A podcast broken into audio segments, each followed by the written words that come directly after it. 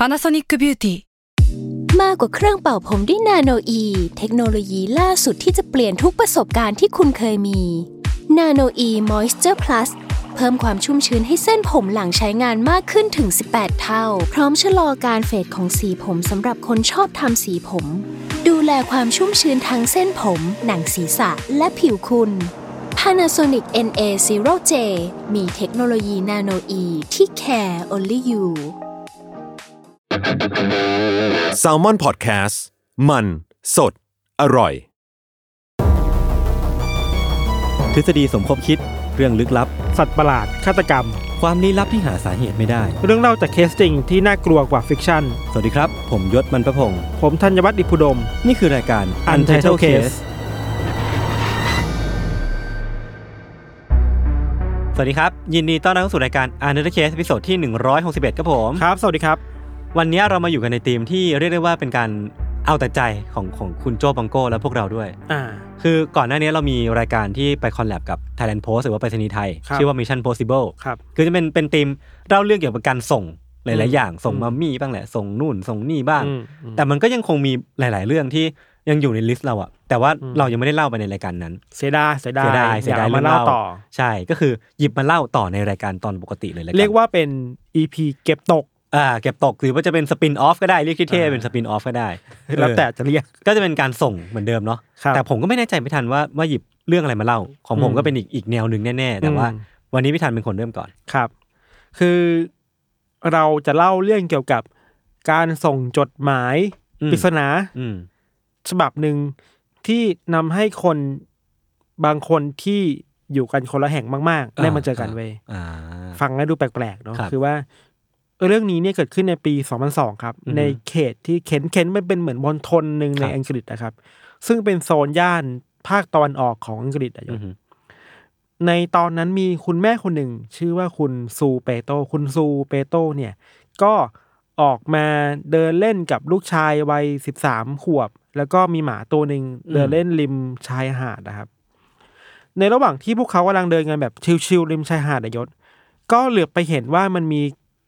ขวดแก้วอะอืมขวดแก้วน้ำขวดหนึ่งอะอืมมันลอยมาติดริมชายฝั่งอยู่เว้ยอืมแล้วพอเดินเข้าไปดูก็พบว่า ในขวดนั้นน่ะ มันยังมีสภาพที่ค่อนข้างสมบูรณ์อยู่อืมอืมแล้วมันมีจดหมายฉบับหนึ่งอ่าถูกใส่ไว้ในขวดแก้วนี้อยู่เว้ยอ่าแบบเหมือนเป็นแบบจดหมายในขวดแก้วที่เราคุ้นๆหูกันเอเลยอเนี่แบยบเนาะ message in the bottle เออะอแล้วก็ที่สำคัญคือว่ามันมีคนเอาริบบิ้นสีฟ้ามาผูกติดตรงขวดด้วยครับ แปลว่ามันมีความพิเศษอะไรบางอย่างอยู่ ที่น่าสนใจคือว่า เฮ้ย จดหมายเนี่ยมันยังไม่ถูกเปิดออกอ่ามันก็กระตุ้นความอยากรู้อยากเห็นของคุณซูว่าครับเฮ้ย เราจะเป็นคนแรกที่เปิดมันออกหรือเปล่า เออ แล้วไม่เสร็จนี่มันคืออะไรอะไรเงี้ยครับครับเธอก็เลยไปเก็บขวดน้ำนี้มา แล้วก็อืมพากลับมาที่บ้านที่อยู่ในเมืองซิตเทิลบอลครับ พอมาถึงบ้านเปิดจดหมายออกมาปุ๊บก็พบว่ามันคือจดหมายที่ถูกเขียนด้วยลายมือ อืม แล้วเป็นภาษาฝรั่งเศสอืมซึ่งเธออ่านไม่ออกอืมนอกจากนั้นเนี่ย ในขวดยังมีปลายเส้นผมของคนสองคนอ่าติดมาด้วย แต่ไม่ มันไม่ได้ดูน่ากลัว มันอ่าตัดออกมาเป็นที่ระลึกอะไรเงี้ยอ๋อครับคือเขาจงใจติดมาด้วย ไม่ใช่ว่าหล่นลงไปอะไรอย่างมาเงี้ยใช่ไหมอยู่ในอยู่ในขวดเลยอ่าเป็นสองกระจุกกระจุกผมแรกเนี่ยเป็นสีน้ำตาลอ่อนครับอีกกระจุกหนึ่งเนี่ยคือสีน้ำตาลเข้ม อืมพอคุณซูเขาได้เห็นจดหมายแล้วเนี่ยครับ ก็ อยากรู้อยากเห็นเพิ่มเติมว่าเฮ้ย มันดูมีความหมายอะไรบางอย่างซ่อนอยู่นะอืมเพราะฉะนั้นเธอเลยเอาจดหมายเนี่ยไปให้เพื่อนชื่อว่าคาร์เลนไลบลิสครับอืมคุณคาร์เลนเนี่ยอ่านภาษาฝรั่งเศสออก ก็เป็น mission ใหม่ของคุณคาร์เลนแล้ว คาร์เลนใช้เวลาแปลเนื้อหาอยู่สักพักหนึ่งครับครับ แล้วก็ส่งคำแปลทั้งหมดเนี่ยกลับมาให้กับซูอ่านอีกรอบ เออเออมันแปลว่าอะไรอะเราตัดภาพไปที่คาร์เลนก่อนนะเอ้ายังไม่ได้รู้ ในในตอนที่เธอกำลังแบบแปลอยู่อะอ่าเธอบอกว่าเธอรู้สึกโศกเศร้าแล้วก็ร้องไห้ไปกับเนื้อหาในจดหมายฉบับเนี้ยหลายรอบมากครับๆเพราะเธอค้นพบว่า มันคือจดหมายที่คุณแม่ชาวฝรั่งเศสคนหนึ่งเนี่ยครับ เขียนเพื่อไว้อาลัยกับลูกชายวัยสิบสามปีที่จากโลกนี้ไปแล้วอะอืมภายในจดหมายฉบับนี้ครับ มีเรื่องราวเกี่ยวกับความทรงจำความรู้สึกดีๆ ที่แม่มีกับลูกชายที่จากไปอืมรวมถึงคำขอโทษมากมายที่แม่คนหนึ่งจะมีให้กับลูกได้อะอืมจดหมายฉบับนี้เล่าถึงเด็กชายคนหนึ่งซึ่งคุณคาเรนในฐานะผู้แปลจดหมายเชื่อว่า เด็กคนเนี้ยน่าจะเสียชีวิตจากการจมน้ำอืม เนื้อหาในจดหมายเนี่ยเราเล่าบางส่วนแล้วกันเนาะหลักๆ คือว่ามันเขียนด้วยภาษาที่ค่อนข้างสวยงามอะครับ แล้วก็มีความเศร้าในตัวเองอะมันคือภาษาเชิงกวีวรรณกรรมมายศอืมอืมอืมอืมบางส่วนเขียนอย่างนี้ครับว่า ลูกของฉันเนี่ยเขาพยายามอย่างสุดแรงกายที่จะยืดแขนออกไปอืมเอาตัวรอดในการตกลงไปข้างล่างอืมสุดท้ายแล้วเนี่ย เขาก็จมลงสู่ความเงียบงัน ความกลัวและความหนาวเหน็บอืม ก็มันอาจจะแอสซูมได้ว่าเอ้ยมันพูดถึงการตกลงไปในน้ำหรือเปล่า การจมน้ำอืม ในจดหมายยังบอกด้วยนะครับ ว่าเด็กชายที่จากโลกนี้ไปชื่อว่าเมาริส แม่เขียนจดหมายฉบับเนี้ยให้กับเมาริสในหลาย ๆ ความหมายเนาะอืมบางท่อนเขียนนี้ครับว่า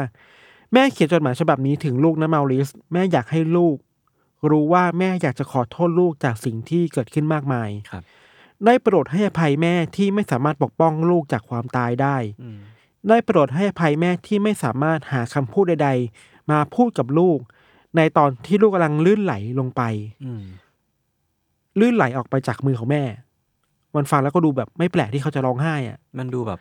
เศร้าเนาะมีความเปรียบเปรยความเศร้าที่เกิดขึ้นนะครับครับมี part หนึ่งที่ทำให้เราเห็นถึงความผูกพันที่แม่มีกับมาริสมากๆเลยคือว่า ในพาร์ทนั้นเขียนว่า ชีวิตของฉันน่ะไม่ถึงชีวิตของคนเขียนนะ ครับ เริ่มต้นขึ้นจริง ๆ หลังจากที่มาริสได้ลืมตาดูโลก อือฮึแต่ชีวิตของฉันก็จบลงด้วยเช่นกันเมื่อเขาจากโลกนี้ไปอย่างไม่มีวันหวนคืนในตอนที่อายุ13ปี อืมคือนั่นแหละ มันมีความรู้สึกว่าชีวิตมันขาดหายอะไรไปอะความเศร้าที่โลกพลากเอาลูกเข้าไปครับ บางส่วนก็เขียนอย่างนี้ครับว่า แม่รักลูกอย่างสุดหัวใจทั้งจิตวิญญาณเลยนะอืมแม่รู้สึกภูมิใจมากที่ได้เป็นแม่ของลูกนะ ได้โปรดบินต่อไปด้วยความสงบสุขในชีวิตอืม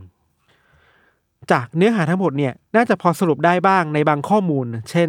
คนเขียนเนี่ยเป็นผู้หญิงชาวฝรั่งเศสแน่ๆแหละครับแต่ถูกเขียนด้วยภาษาฝรั่งเศส แต่ก็บางทีก็มันก็มีบางประเทศที่ใช้ภาษาฝรั่งเศสด้วยอ่าออสเตรียสวิตในบางพื้นที่อะไรอย่างนี้เนาะอืมแต่ก็แอสซูมได้คร่าวๆกว่าจะเป็นฝรั่งเศสครับ ส่วนลูกที่เสียชีวิตไปชื่อเมาริสวัยสิบสามปี น่าจะเสียชีวิตจากเหตุการณ์จมน้ำครับหรือตกน้ำแล้วเธอเนี่ยก็เขียนจดหมายฉบับนี้เพื่อสื่อสารคุยกับลูกชายแหละว่าขอโทษรู้สึกขอบคุณที่มีชีวิตอยู่ในบนโลกใบนี้นะอะไรอย่างอืเงี้ยมอืมอันนี้เราตีความเอาเองนะว่า ด้วยความที่เมาริสถูกมองว่าเสียชีวิตเพราะจมน้ำอะอืมทั้งซูทั้งคาเรนก็เลยคิดว่าเฮ้ยหรือว่า การเขียนจดหมายฉบับนี้แล้วส่งมันออกไปยังมหาสมุทรอะอืมมันคือการพูดคุยกับลูกที่จากไปเพราะเออการจมน้ำอะใช่ใช่ผมกำลังจะถามในพี่ธันว่า verb ที่การเขาพูด structure ของการเขียนอะมันอืมคือการพูดคุยกับลูกอะใช่มันแปลว่ามันยิ่ง make sense กับการที่พี่ธันพูดเมื่อกี้ว่ามันคือการส่งข้อความไปหาลูกใช่ตัวเองอะยิ่งไม่แปลกที่เออพอคิดว่าเพราะถ้าลูกอยู่ในอยู่ในที่นั้นน่ะอืมเขียนจดหมายไปหาลูกก็น่าเขียนผ่านมหาสมุทรก็ผ่านก็ลอยน้ำไปแม่น้ำไปอะไรอย่างเงี้ยคครัรับบ คุณคาเรนที่เป็นคนแปลจดหมายฉบับเนี้ยครับ ก็บอกว่าปกติแล้วเนี่ย เธอเป็นคนที่ไม่ได้ร้องไห้ได้ง่าย ๆ เลยอะอืมแต่ตอนที่อ่านจดหมายฉบับนี้แล้ว เธอไม่สามารถท่านน้ำตาอืมได้เลยแม้แต่ครั้งเดียวอะมันเศร้ามาก แถมจดหมายฉบับเนี้ยมันถูกเขียนออกมาด้วยภาษาที่ค่อนข้างงดงามครับภาษาอังกฤษอะเราอ่านมาแล้วมันสวยกันมันสวยงามจริงมีความเป็นกวีอยู่อะไรเงี้ยครับอืม คาเรนบอกด้วยว่าการที่ได้แปลจดหมายฉบับเนี้ยมันทำให้เธอมองโลกเปลี่ยนไปอย่างกะทันหันเลยเว้ยอืมคือ เธอมีลูกอยู่เหมือนกัน เธอมีลูกอยู่สองคนทำให้เธอครุ่นคิดถึงความสำคัญของครอบครัวมากขึ้นครับการกระทำบางอีเวนท์ที่เคยทำกับลูกที่ไม่ดีก็ปรับปรุงหรือว่าอืมเอ้ยบางช่วงเวลาเราเราควรจะปณิปนอให้ความสำคัญกับลูกมากขึ้นนะอืมเช่น ไปส่งลูกเข้านอนอะไรเงี้ย เอ้ยเราเราลืมทำไปหรือเปล่าเราควรกลับมาทำให้ลูก คอนเนคกับเราได้มากขึ้นอะหมายถึงจดหมายฉบับเนี้ยมันทำให้เธออยากเป็นแม่ที่ดีขึ้นอยู่าเดิมอะครับในขณะเดียวกันเว้ยมันก็มีสิ่งที่ทำให้คาเรนรู้สึกนอนไม่หลับอืมอยู่หลายคืน และค้างคาใจรวมถึงตัวซูด้วยนะเป็นคนเก็บจดหมายคือ อยากรู้ว่าคนเขียนคือใครอะอืมอืมอืมอืมอยากรู้ว่าชีวิตตอนเนี้ยของคนเขียนคุณแม่ฝรั่งเศสเนี่ย เป็นยังไงอืมเป็นห่วงว่าคือเนื้อหาจดหมายมันมีความเศร้ามากมากๆอะครับอยาก เข้าไปกอดเธออะว่าไม่เป็นไรนะ ยังมีแม่อีกสองคนในอังกฤษเนี่ยที่พร้อมจะเข้าใจอยู่เนะ อยากเข้าไปกอดอยากเข้าไปทำให้ชีวิตเธอรู้สึกไม่เดียวดายครับ ทั้งสองคนเลยมี mission ใหม่ว่าอืมโอเค เราจะตามหาตัวคนเขียนจดหมายนี้ให้เจอไว้ยซึ่งมันดูยากมาก มันนะยากมากมากใช่เออสิ่งที่ทั้งคาเรนและซูเริ่มต้นคือ ไปปรึกษาผู้เชี่ยวชาญมากมายยศครับ เช่นนักสืบ นักข่าวรวมถึงผู้เชี่ยวชาญด้านลายมือปะลายมือเออวรรณกรรมต่างๆ เพื่อมาวิเคราะห์จดหมายฉบับนี้ว่า มันถูกเขียนจากที่ไหนอืมถูกส่งยังไง บางข้อมูลที่เราไปหามาคือ เธอไปดูด้วยขวดแก้วอะอืมผลิตที่ไหนอืแต่มันยากมากคือมันผลิตแบบทั่วยุโรปอะครับมันก็ไม่ได้ง่าย ๆ ว่าจะเมืองนี้จะมีหรือเมืองนี้ไม่มีครับอืม เธอเลยกลับมาตั้งสติใหม่ว่าโอเค เรารู้อะไรบ้าง เรารู้ว่าคนเขตเป็นคนฝรั่งเศสนะ รู้ชื่อลูกชายชื่อเมาริสนะ พวกเธอทั้งคือทั้งซูทั้งคาเรนครับพยายามไปค้นหาสถิติข้อมูลจากชื่อไว้ยอืมเมาริสใช่ไหมอืมโอเค ที่ฝรั่งเศสมีคดีจมน้ำหรือตกน้ำกี่คดีอืมในเวลาที่ผ่านมาแล้ว มีคนชื่อเมาริสเสียชีวิตเพราะอะไรแบบนี้หรือเปล่าอะครับแต่หาไม่เจอเลยเว้ยอันนั้นถึงเจอในปีก็เป็นเจอเมืองอื่นอะในปีสองพันสองถูกปะ ใช่เพราะว่ามันยากมากเอออุปสรรคข้อหนึ่งคือว่าหน่วยงานในฝรั่งเศสตอนนั้นน่ะ เก็บข้อมูลคนเสียชีวิตแบบ กระจัดกระจายอะครับ มีหน่วยงานที่แยกเก็บข้อมูลการเสียชีวิตมากถึงสามหมื่นหกพันหน่วยงานเว้ยทั้งประเทศใช่ไหมทั้งประเทศอะโอ้แล้วมันจะมันไม่สามารถรวมเป็นหนึ่งได้เนอะไม่ได้กระจัดกระจายมาก ซึ่งมันยากมากๆเว้ยใช้เวลาหลายปีก็ไม่เจอคนที่น่าจะเป็นเมาริสจริง ๆ ครับ ในอีกทางหนึ่งครับ ทั้งสองคนก็ให้ผู้เชี่ยวชาญด้านงานงานวรรณกรรมมาช่วยอ่านจดหมายหน่อย ตีความจดหมายหน่อยอืมทีนี้น่าสนใจว่า คนที่มาอ่านมาวิเคราะห์ให้ฟังครับบอกว่าเฮ้ยที่คุณคิดว่า เด็กคนเนี้ยเมาหรือเสียชีวิตแล้วจมน้ำอะอาจจะไม่ใช่ก็ได้นะ อืมเพราะว่าการใช้ถ้อยคำทำนองคำว่าตกหล่นตกหายอะเออมันอาจจะพูดถึงการจากลาโลกนี้ไปก็ได้อะมันคือการเปรียบเปรย เออ มันคือมันคือการเปรียบเปรยแบบนั้นน่ะครับ หรือแม้แต่คำว่า แม่ที่ไม่สามารถคว้ามือลูกที่ตกไปได้มันอาจจะพูดถึงแม่ที่ไม่สามารถพาลูกกลับมาจากความตายได้อะอ่าคือไม่สามารถช่วยเหลืออะไรไปมากกว่านี้ได้ ใช่ใช่มันคือคำเปรียบเปรยในเชิงวรรณกรรมแบบหนึ่งอะคครัรับบมันก็มีคำบางคำที่น่าสนใจเช่น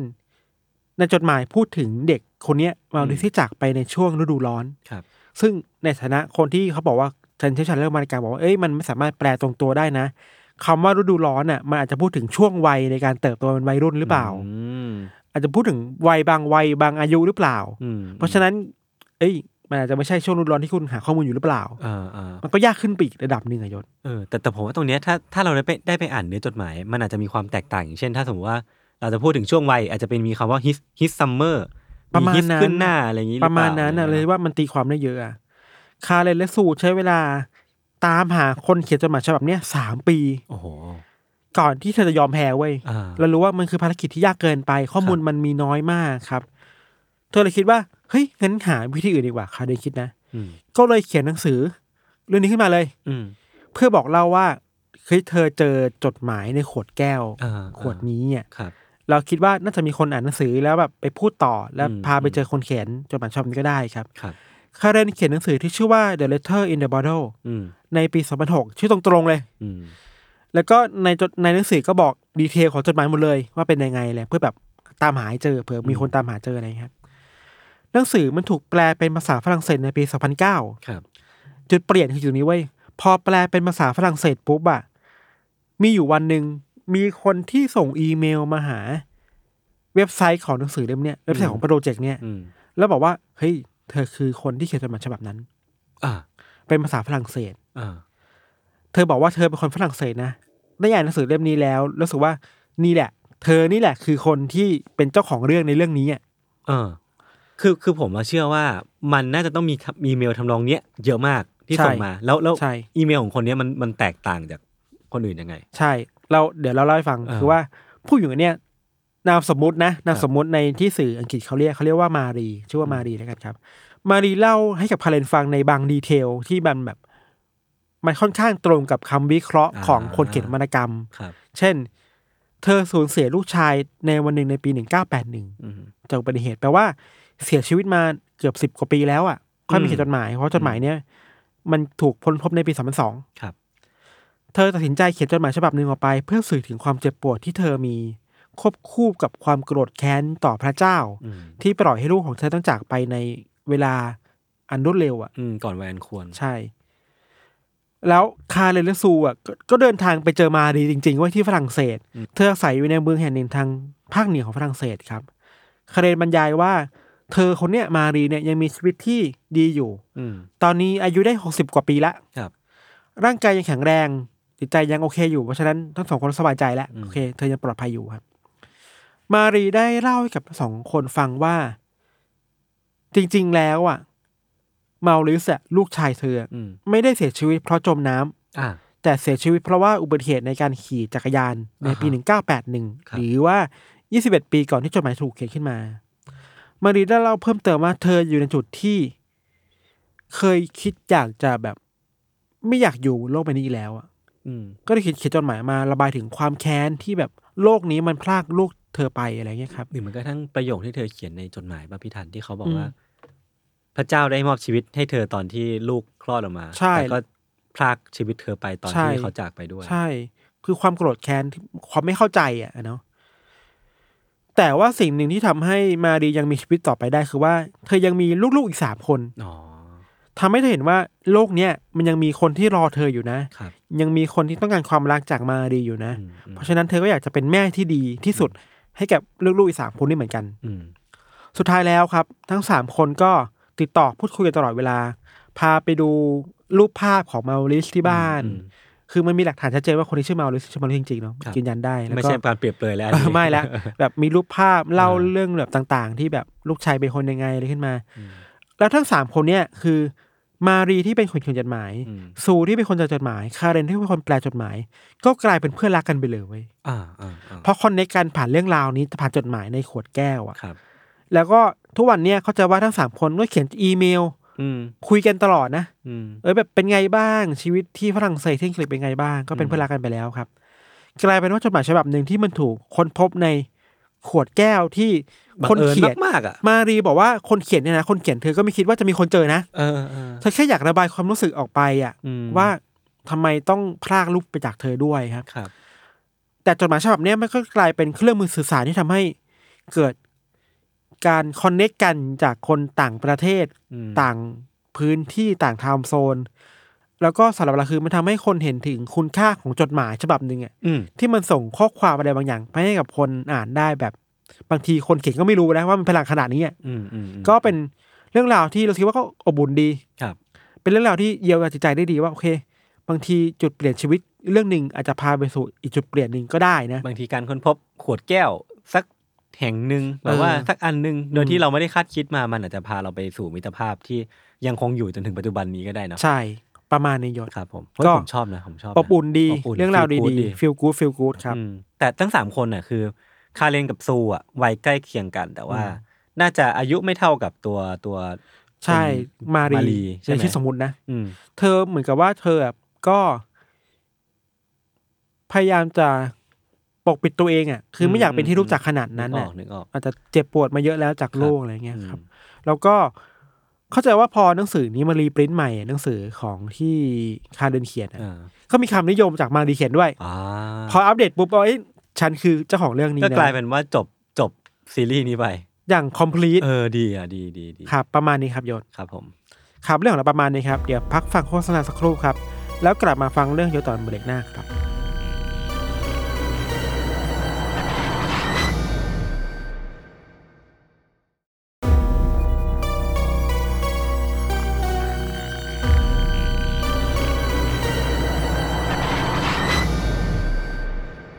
ก็กลับมาอยู่ในเบรกที่สองของรายการ Untitled Case episode ที่หนึ่งหกหนึ่งนะครับครับ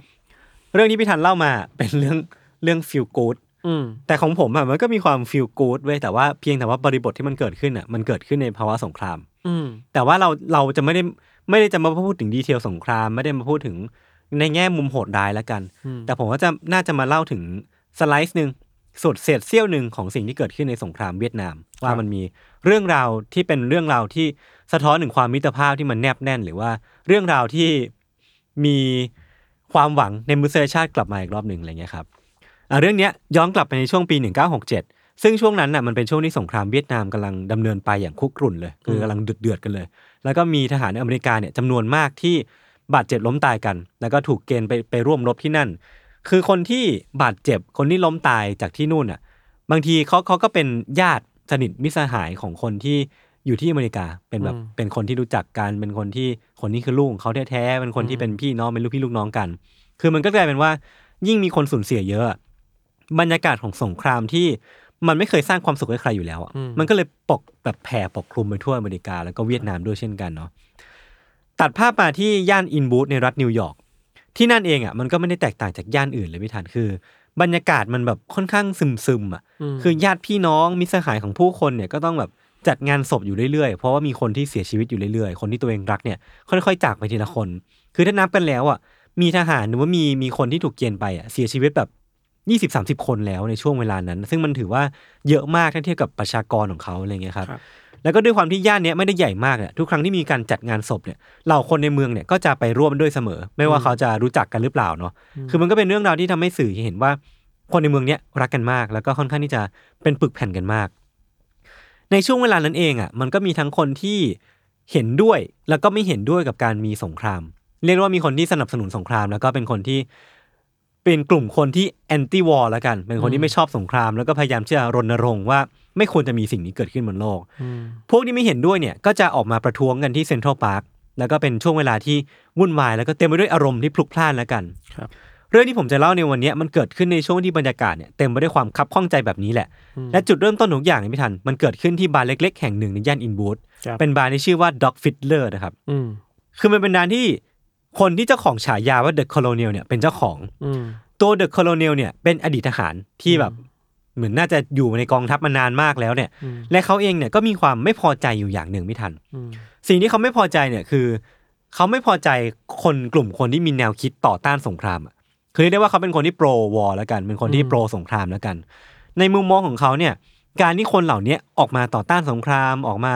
ก่อม็อบออกรณรงค์ต่างๆ นานาเนี่ย เหมือนเป็นการไม่ให้เกียรติเหล่าทหารที่ออกไปสู้รบเพื่อออืมปกป้องบ้านเมืองอืมอันนี้ในมุมมองของเขาเนาะอืม คือเขาก็เชื่อแบบนี้มากๆ แล้วก็เชื่อว่าคนที่ออกมาต่อต้านเป็นคนที่ไม่ให้เกียรติญาติอืมญาติสนิทมิตรสหายของเราที่ออกไปต่อสู้เพื่อบ้านเมืองของเราเลย ในวันนั้นน่ะที่ทุกอย่างมันกำลังดุเดือดเนี่ย The Colonial เนี่ยเขาก็ได้จัดปาฐกถาชุดใหญ่เลยเว้ยคืออมพูดออกมาแบบ พูดออกมาเยอะมาก พูดพรั่งพรูออกมาถึงแนวคิดของเขาแล้วก็ได้ตะโกนออกมาในร้านที่เขาเป็นเป็นเป็นเจ้าของเนี่ยออกมาตะตะโกนออกมาว่า ใครสักคนเนี่ยควรที่จะเอาเบียร์ไปให้เพื่อนๆของพวกเราที่ต่อสู้อยู่ที่นั่นดื่ม คือต้องเป็นเบียร์ดีๆด้วยนะ แล้วก็พวกเขาเนี่ยจะได้การเฉลิมฉลอง เพราะว่าพวกเขาเนี่ยเป็นฮีโร่ของพวกเรา คือมันก็เป็นพูดคำพูดที่เหมือนเป็นคำปลุกใจคนที่มีแนวคิดแบบเดียวกันกับเขาแล้วกันนะว่า คนที่ออกไปต่อสู้เนี่ยคือฮีโร่และสงครามคือสิ่งจำเป็นการที่พวกเขาไปสู้เนี่ยมันคือการปกป้องบ้านเมืองอะไรวันเนี้ยคือถ้าถ้าพูดกันในมุมมองณปัจจุบันตอนนั้นเนี่ยก็คิดว่าก็เป็นแนวคิดที่ก็ก็แฟร์ๆสำหรับสำหรับกลุ่มคนที่มีความเชื่อแบบเขานะครับ คือมันก็เป็นคำพูดปลุกใจ แล้วก็มีคนร้องเฮลั่นร้านเลย เพราะว่ารู้สึกเห็นด้วยกับคำพูดของเดอะค o โลเนียลแต่แน่นอนว่ามันก็เป็นเพียงแค่คำพูดเนาะจะมีใครไปคิดจริงจังอะกับการที่แบบใครสักคนหนึ่งบอกว่าให้เอาเบียร์จากอเมริกาเนี่ยไปส่งให้คนที่อยู่ในสงครามเวียดนามอืมซึ่งมันมันดูเป็นเรื่องที่มันคือการเสี่ยงตายอะอืมมันคือการเสี่ยงตายเพื่อที่จะเอาเบียร์ไปให้ ซึ่งมันก็คงไม่มีใครอยากจะทำสักเท่าไหร่นึกออกไหมมันไม่คุ้มหรือเปล่า มัมันไม่คลุ้มกันหรือเปล่า มันเป็น ความคิดที่บ้าบิ่นเกินไปหรือเปล่าครับ แต่ว่าไอความคิดที่คิดว่าสิ่งเนี้ยมันบ้าบิ่นอะ มันไม่ได้เกิดขึ้นกับทุกคนเว้ยอืมมันยกเว้นไปเพียงแค่ชายคนหนึ่งที่พอได้ยินประโยคปลุกใจของเดอะค o โลเนียลในวันนั้นเนี่ยเขาก็นำนำมันกลับมาคิดจริงจังเว้ยว่าอืมถ้าเราจะทำภารกิจเนี่ยให้มันเกิดขึ้นน่ะอืมเราจะต้องทำยังไงบ้างวะเราคิดว่าเราจะต้องทำภารกิจเนี่ยให้มันสำเร็จให้ได้ คือเขาตั้งเป้าไว้เลยว่าเขาจะต้องนำเบียร์ดีๆไปส่งให้กับเพื่อนๆของเขาที่สงครามเวียดนามให้ได้ ชายหนุ่มคนเนี้ยที่ตั้งเป้าไว้แบบบ้าบิ่นคนเนี้ยเป็นคนที่อายุแค่26 ปี ครับ แล้วก็กล้าพอที่จะตั้งเป้าหมายเนี่ยเขาเนี่ยมีชื่อว่าจอห์นโดโนฮิลหรือว่าจอห์นชิกกี้โดโนฮิลผมจะเรียกเขาว่าชิกกี้แล้วกันเนาะครับ และเนี่ยก็คือเรื่องราวของมหากาบภารกิจของเขานะครับ ในการเอาเบียร์จากอเมริกาไปส่งให้เพื่อนที่สงครามเวียดนาม อืม หลังจากที่ชิกกี้เนี่ยตั้งเป้าหมายได้ ชิกกี้เนี่ยก็เริ่มลงมือทำทันที ลงมือแบบเริ่มภารกิจทันทีเนาะเขาเริ่มออกตระเวนไปตามละแวกบ้านเพื่อถามไถ่ที่อยู่ของเพื่อนๆที่เขารู้จักตาม ครอบครัว ตามญาติสนิทมิตรสหายของคนที่เขาอยากที่จะไปหา แล้วก็อยากที่จะเอาเบียร์ไปส่งให้อืมมันคือการรวบรวมข้อมูลแหละที่เป็นเหมือนการทำให้ คือเป็นการที่เขาค่อยๆ รวบรวม information ทีละนิดทีละนิด แล้วมันก็สำหรับเขาอะมันเป็นการบอกว่าภารกิจของเขาอะมันเริ่มจริงขึ้นเรื่อยๆนึกออกปะตอนแรกที่เขาตัดสินใจนี้ออกมา มันอาจจะไม่ได้จริงขนาดนั้น แต่พอเขาได้ไปคุยกับญาติได้ไปคุยกับพ่อแม่ของเพื่อนเขาอะมันดูกลายเป็นว่าเอ้ยกูต้องทำสิ่งนี้จริงๆใช่ไหมวะอ่าอะไรเงี้ยอ่านึกออกไหมเออ คือตัวชิกกี้เองอะ เขาเป็นอดีตนาวิกโยธินมิถันที่เคยไปเข้าร่วมสงครามมาหลายหลายต่อหลายครั้งแล้ว นั่นทำให้เขาเองเนี่ยสามารถหาหนทางในการกลับไปสู่ท้องทะเลได้อย่างไม่ยากเย็นนัก แล้วก็หาทางในการเดินทางไปสู่เวียดนามได้ คือเขาเองอะใช้ข้ออ้างในการบอกว่าเขาจะออกไปตามหาสเต็ปบราเซอร์ของเขาหรือว่าเป็นพี่น้องบุญธรรมของเขาอืมคือกลายเป็นว่า เขาเรียกร้องความสงสารจากเหล่าผู้พลหรือว่าผู้พันอะอ่าในการบอกว่าเนี่ยผมแบบอยากที่จะไปตามหาพี่น้องผมมากเลย เขาอ้างเขาอ้างมากๆ แล้วก็หาหนทางในการลงลงเรือได้ในที่สุดครับเขาก็ได้ทำตามขั้นตอนแบบพิถันจนกระทั่งได้ตำแหน่งเป็นคนเติมน้ำมันบนเรือที่ชื่อว่า The Drake ครับซึ่งตำแหน่งเนี้ยก็ต้องยอมรับนะว่ามันไม่ใช่ตำแหน่งที่ยิ่งใหญ่อะไรอืมคือมันมีคนแทนได้เสมออะนั่นกลายเป็นว่าตอนที่เขาได้ตำแหน่งเนี้ยมันจะต้องเป็นการรีบตัดสินใจมากๆ ว่าเขาจะไปหรือไม่ไปมคือตอนนั้นที่เขาต้องตัดสินใจอะ เขาแทบไม่ได้เตรียมของอะไรมาเลยเว้ยคือเขาไม่มีกระเป๋าที่มีเสื้อผ้าอยู่ด้วยซ้ำอะอืมเขาก็ต้องไปหาซื้อพวกที่กลหนวดหรือว่าพวกอาหารเล็กๆน้อยๆอะมาใส่กระเป๋าแล้วก็รีบขึ้นเรือไปทันทีเลยดูไม่ค่อยมีแผนการเออเตรียมคือแบบตัวเท่าไหร่ลุยแบบไปตายเอาดาบหน้าเลยอะแล้วก็ครับการเดินทางของเขาเนี่ยก็ได้เริ่มต้นขึ้นตั้งแต่ตอนนั้นเป็นต้นมา คือเขาเนี่ยก็ได้อาศัยอยู่บนเรือลำเลียงกระสุนที่ชื่อว่าเดอะเดรกเนี่ยเป็นเวลาประมาณ 8 สัปดาห์ไม่ทัน จนในที่สุดเนี่ยเขาก็ได้เดินทางไปถึงเมืองท่าที่ชื่อว่าควีนนไม่ทันที่อยู่ประเทศเวียดนามนั้นได้เนาะก่อนที่จะลงเรือเนี่ย เขาก็ได้ทำการเดินไปที่ตู้เย็นเว้ยอืมแล้วก็ควักเอาเบียร์จำนวนมากที่อยู่ในตู้เย็นอะเอามาใส่กระเป๋า เอามาใส่นึกภาพออกเหมือนแบบเป็นการ์ตูนอะคือกระเป๋ามันก็ไม่ได้ใบใหญ่เนาะเหมือนคนแบบขโมยของเซเว่นเออ มันไม่ใช่ตัวอย่างที่ดีเท่าไหร่แต่ว่าแบบนั้นเลย คือเอากระเป๋ามาแล้วก็ยัดยัดยัดยัดเบียร์ใส่เข้าไปอ่าจนกระเป๋ามันพองเลยแกอ่าคือคือผมไม่ไม่แน่ใจจำนวนแต่ว่ามันน่าจะเกือบยี่สิบกระป๋องอะที่มันอยู่ในกระเป๋าเขาอะอ่าเป็นที่เรียบร้อยคือเขาเก็บเก็บใส่เรียบร้อย แล้วก็พร้อมที่จะออกปฏิบัติการภารกิจที่เขาตั้งใจเอาไว้ครับ คือพอลงมาพี่ทันไม่ดูว่ามันเป็นเรื่องบังเอิญหรือเปล่าเนาะแต่ว่าทหารกลุ่มที่ชิกกี้ลงมาเจออะที่ท่าเนาะเขาสวมหมวกที่มีเลข 127 อยู่อะคืออะไรอะซึ่ง 127 เนี่ยชิกกี้ก็เดาว่ามันน่าจะเป็นเลขหมู่หรือว่าเลขกองหรือว่าเลขเลขหน่วยเขาอะเนาะอืมซึ่งไอ้เลข 127 เนี่ยมันดันไปตรงกับข้อมูลของเพื่อนคนหนึ่งที่เขาไปหามาว่า เพื่อนคนเนี้ยน่าจะสังกัดอยู่ที่หน่วย 127 แบบพอดิบพอดีมากครับๆ เพื่อนคนเนี้ยมีชื่อว่าทอมมี่คอลลินส์ซึ่งเป็นหนึ่งในหกรายชื่อเพื่อนที่เขาต้องไปที่เขาตั้งใจจะมาเจอครับ ดังนั้นสิ่งแรกที่บิลลี่เนี่ยทำหลังจากนั้นนะครับคือการถามทหารคนอื่นที่อยู่ในละแวกว่าอืมคุณรู้จักคนชื่อทอมมี่ไหมทอมมี่คอลลินส์เป็นเพื่อนผมเองผมอยากไปเจอเขาและนั่นเองเนี่ยก็นำไปสู่การพบกันของเพื่อนรักสองคน ที่เปิดตัวด้วยประโยคซึ้งๆของทอมมี่ที่พูดต่อหน้าชิกกี้ว่า นี่มึงมาทำบ้าอะไรที่นี่เนี่ยอ่าคือคือพูดประมาณว่าแบบ what the hell are you doing here มาทำไม มึงมาทำไมมึงมาอยู่ที่นี่ได้ยังไงอ่าชิกกี้ก็ตอบกลับไปว่าก็มาหามึงไงเพื่อนอ่าอ่าเออคือมันเป็นเป็นการตอบบทสนทนาที่แบบเออจริงใจมากๆ แล้วก็เป็นการพบกันครั้งแรกของของเพื่อนทั้งสองคนในรอบหลายเดือนนะครับ พวกเขาเนี่ยก็ทักทายกันตามภาษาเพื่อนแล้วก็ หยอกล้อกันตามภาษาคนที่ไม่ได้เจอกันนาน แล้วก็เริ่มเข้าเรื่องอย่างรวดเร็วอืมการเข้าเรื่องของพวกเขาเนี่ยคือการที่ชิกกี้เนี่ยหยิบเบียร์ยี่ห้อแพ็ปที่เขาซุกไว้ในกระเป๋าที่ผมอืมเล่าไปตอนต้นเนี่ยอืมออกมายื่นให้ทอมมี่แล้วก็ทั้งสองคนเนี่ยก็ได้เริ่มดื่มเบียร์กัน กลางกลางกองทัพนั่นเลยอะครับคือดื่มเบียร์เนี่ย ผมตอนแรกผมเข้าใจว่ามันคือการจิบจิบๆนึกออกปะอืมเพราะว่ามันมันก็ดูไม่ไม่น่าใช่บริบทการกิน เพราะมันอยู่กลางสงครามอะอืมแต่กลารว่าสิ่งที่ชิกกี้เล่าคือทั้งสองคนอะดื่มจนเมาเลยอะอืมดื่มจนเมาแบบ เละเทะเลยอะแล้วก็เหมือนแบบเป็นเป็นปาร์ตี้ขนาดย่อมย่อมๆอืมมีการร้องเพลงกันมีการแบบพูดคุยดำลึกความหลังกันอย่างเพลิดเพลิน ก่อนที่ชิกกี้เนี่ยจะมอบจดหมายจากครอบครัวที่ทอมมี่เนี่ยฝากมาให้ ครอบครัวของทอมมี่ที่ฝากมาให้เนาะครับให้เขาไปแล้วก็เหมือนเป็นการบอกลาทอมมี่ไป หลังจากนั้นเนี่ยชิกกี้ก็โบกรถทรัคส่งของมุ่งหน้าไปยังเป้าหมายต่อไป บอกไว้ก่อนเลยว่าหลังจากเนี้ยมันจะไม่ใช่การเดินทางที่ง่ายแหละ คือทอมมี่คอลลินส์เนี่ยเจอง่ายมาก เพราะว่ามันเป็นการเจอโดยบังเอิญครับแต่ว่าหลังจากเนี้ยมันจะเป็นการที่ชิกกี้เนี่ยขนขวายในการไปหาเพื่อนของเขาให้เจอจนได้อืมหลังจากนั้นนะเขาก็ต้องระหกระเหินครับขึ้นเครื่องบินไปกับพวกทหารก่อนที่จะจับพลัดจับผลูไปเดินเล่นอยู่กลางป่า แห่งไหนก็ไม่รู้อะอืมเหมือนหลงไปอะอืมแล้วก็มีเสียงรถจี๊ปดังขึ้นไว้ยว่ามีมีรถจี๊ปเนี่ยกำลังพุ่งตัวมาหาเขาอืม ปรากฏว่ารถจี๊ปคันเนี้ยมันน่าจะเป็นรถจี๊ปของทหาร ซึ่งบังเอิญว่าถูกขับโดยคนที่ชื่อว่าเควินแมคลูนคือเควินแมคลูนเนี่ยคือหนึ่งในรายชื่อเพื่อนที่ชิกกี้จะมาหาอ่าคือบังเอิญจลยในบังเอิญอีกแล้วอะที่จะต้องมาเจอเพื่อนอะอืมคือหลังจากนั้นน่ะพอชิกกี้ขึ้นรถไปอะ สิ่งที่เขาทำคืออะไรเดาออกว่าพี่ทันกินเบียร์ถูกต้อง มันไม่ได้มีอะไรซับซ้อนเลยเว้ยคือเขาก็หยิบเบียร์ออกมายื่นให้ เควิน แล้วก็คนอื่นๆในรถด้วย ก็กลายเป็นปาร์ตี้ที่อยู่ในรถไปเนาะแล้วก็ดื่มกันอย่างจุใจ ทีเนี้ยก็เสร็จไปสองคนแหละคือภารกิจของเขาเนี่ยภายในเวลาแบบ 48 ชั่วโมงไม่ถึงอะเขาก็ได้เจอเพื่อนสองคนแล้ว ซึ่งมันก็ดูเหมือนจะง่ายเนาะแต่ว่าหลังจากเนี้ยมันจะท้าทายมากขึ้นอืมเป้าหมายต่อไปของชิกกี้เนี่ยคือเพื่อนที่มีชื่อว่าริกดักแกนครับเขาก็สอบถามไปทั่วๆเลยว่าว่าในทหารเนี่ยในหมู่ทหารเนี่ย มีใครรู้จักคนที่ชื่อว่าริกดักแกนไหมอืมโดยข้ออ้างที่เขาใช้ประจำคือการตามหาสเตปบราเธอร์หรือว่าพี่น้องบุญธรรมอย่างที่ผมบอกไปแหละอืมซึ่งเขาก็ถามหมดเลยนะ ไม่ว่าจะเป็นแบบทหารทั่วไป หรือว่าเป็นทหารชั้นสัญญาบัตรเขาก็ไปถามแล้วก็ใช้แบบความ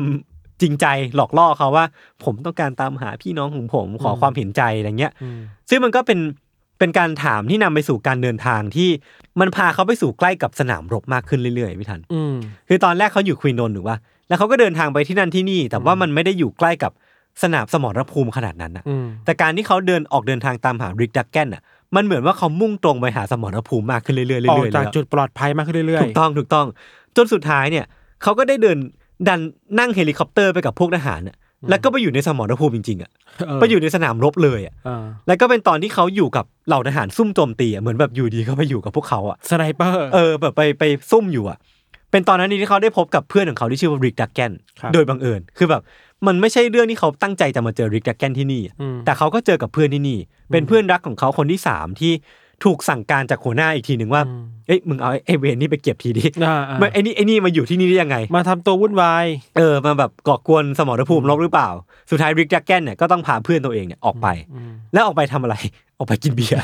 เอออ่าสิ่งที่ริกกับกับชิกกี้ทำหลังจากนั้นเนี่ยก็คือ นั่งกินเบียร์กันอืมคือพวกเขาเนี่ยไม่มีเต็นท์เนาะไม่มีบ้านเพราะว่ามันเป็นกองทหารซุ่มโจมตี มันก็เลยไม่ได้มีสิ่งที่เรียกว่าบ้านสักเท่าไหร่ แต่ว่าชิกกี้เนี่ยก็พยายามที่จะสังสรรค์กับเพื่อนจนได้ คือเอาเบียร์มานั่งดื่มกัน ควักเบียร์มาดื่มกับริกแล้วก็เพื่อนๆทหารคนอื่นๆ กันอย่างสนุกสนานจนมาถึงช่วงค่ำอืมค่ำคืนเนี้ยมันเป็นค่ำคืนที่สำหรับสำหรับชิกกี้อะมันมีความแบบคิดย้อนไปว่ากูมาทำอะไรที่นี่วะกูมาทำถูกแล้วหรือเปล่าเพิ่งคิดได้เออเพราะว่าระหว่างที่เขานอนอยู่อะ แม่งเต็มไปด้วยเสียงปืนเต็มไปด้วยเสียงระเบิดเต็มไปด้วยเสียงเสียงสงสงครามอะมันไม่ใช่เรื่องสนุกแล้วแหละ ใช่มันเริ่มแบบเริ่มไม่ค่อยเอนจอยแล้วครับแล้วก็กลายเป็นว่ามันก็เป็นโจ๊กที่ที่ริกอะพูดกับชิกกี้หลังจากนั้นว่าเนี่ยมึงมึงรู้สึกผิดใช่ไหมล่ะมึงรู้สึกเสียดายใช่ไหมที่มาที่นี่อ่าเออ สุดท้ายมันก็ผ่านไปเขาก็ผ่านมันมาได้เนาะแล้วก็ได้ขึ้นเฮลิคอปเตอร์ออกไปจากพื้นที่อันตรายเนี่ยในที่สุดครับ มาถึงตอนเนี้ยชิกกี้ก็รู้ดีว่า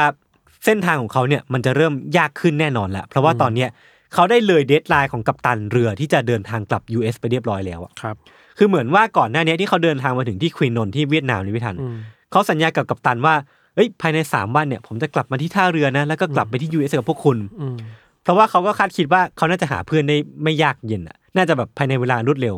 แต่กลายเป็นว่าเวลามันล่วงเลยไปสี่ห้าวันแล้วเนี่ยเขายังทำภารกิจไม่สำเร็จเลยอะอืมแล้วก็การตอนนี้เขากลับไปที่ท่าเรือที่ควีนนนท์อะ เรือของเขาที่เขามามันออกไปแล้วอะอ่าแล้วตอนเนี้ยเขาก็กลายเป็นว่าเขาไม่มีทางกลับไปที่ US แล้วอะอืมเออ แต่ว่าพี่ทันว่าเขาแคร์ปะเพราะว่าเขากินเบียร์ที่นั่นต่อแหละ เออเขาก็คิดว่า เอ้ยไม่เป็นไรก็ได้ เดี๋ยวค่อยหาทางกลับ เพราะว่าตอนเนี้ยมันยังเหลือเพื่อนอีกตั้งหลายคนที่เขาต้องไปหานึกออกปะอืมเออเขาก็เลยคิดว่าอะในในหนทางเดียวที่เขาจะกลับอเมริกาได้เนี่ย คือการไปไส้งอนอืมเขาก็เลยเดินทางไปไส้งอนก่อน แล้วก็ แบบเดินทางไปอย่างทุลักทุเลมากๆนะแบบต้องติดรถคนนั้นคนนี้ไปขึ้นเครื่องบินไป ก็ไปถึงไส้งอนจนได้อืมแต่ว่าเขาก็ยังไม่ได้คิดถึงการกลับบ้านอะเพราะว่ามันยังเหลือเพื่อนที่เขาต้องไปหาอีกเนี่ยผมได้บอกเขาก็เลยไปสอบถามผู้คนว่าเอ้ย คุณรู้จักคนที่ชื่อบ๊อบบี้ปาปาสไหมบ๊อบบี้ปาปาสเนี่ยก็เป็นหนึ่งในรายชื่อที่เขาต้องไปหา ปรากฏว่ามันก็มีคนบอกว่าบ๊อบบี้ปาปาสเนี่ยอยู่ในหน่วยของทหารที่สังกัดอยู่ในเมืองลองบินอืมซึ่งปรากฏว่าลองบินเนี่ย มันอยู่ทางตอนเหนือของไส้งอนที่ไม่ได้ห่างกันมากนักครับเขาก็เลยโบกรถของทหารให้ไปส่งที่เมืองลองบิน แล้วก็ได้เจอกับบ๊อบบี้ที่ที่เมืองนั้นกลายเป็นว่าสี่คนนะนะที่ชิกกี้เนี่ยสามารถไปเดินเดินทางไปตามหาได้สำเร็จครับ ถึงจุดเนี้ยบ๊อบบี้เล่าแบบขำๆว่า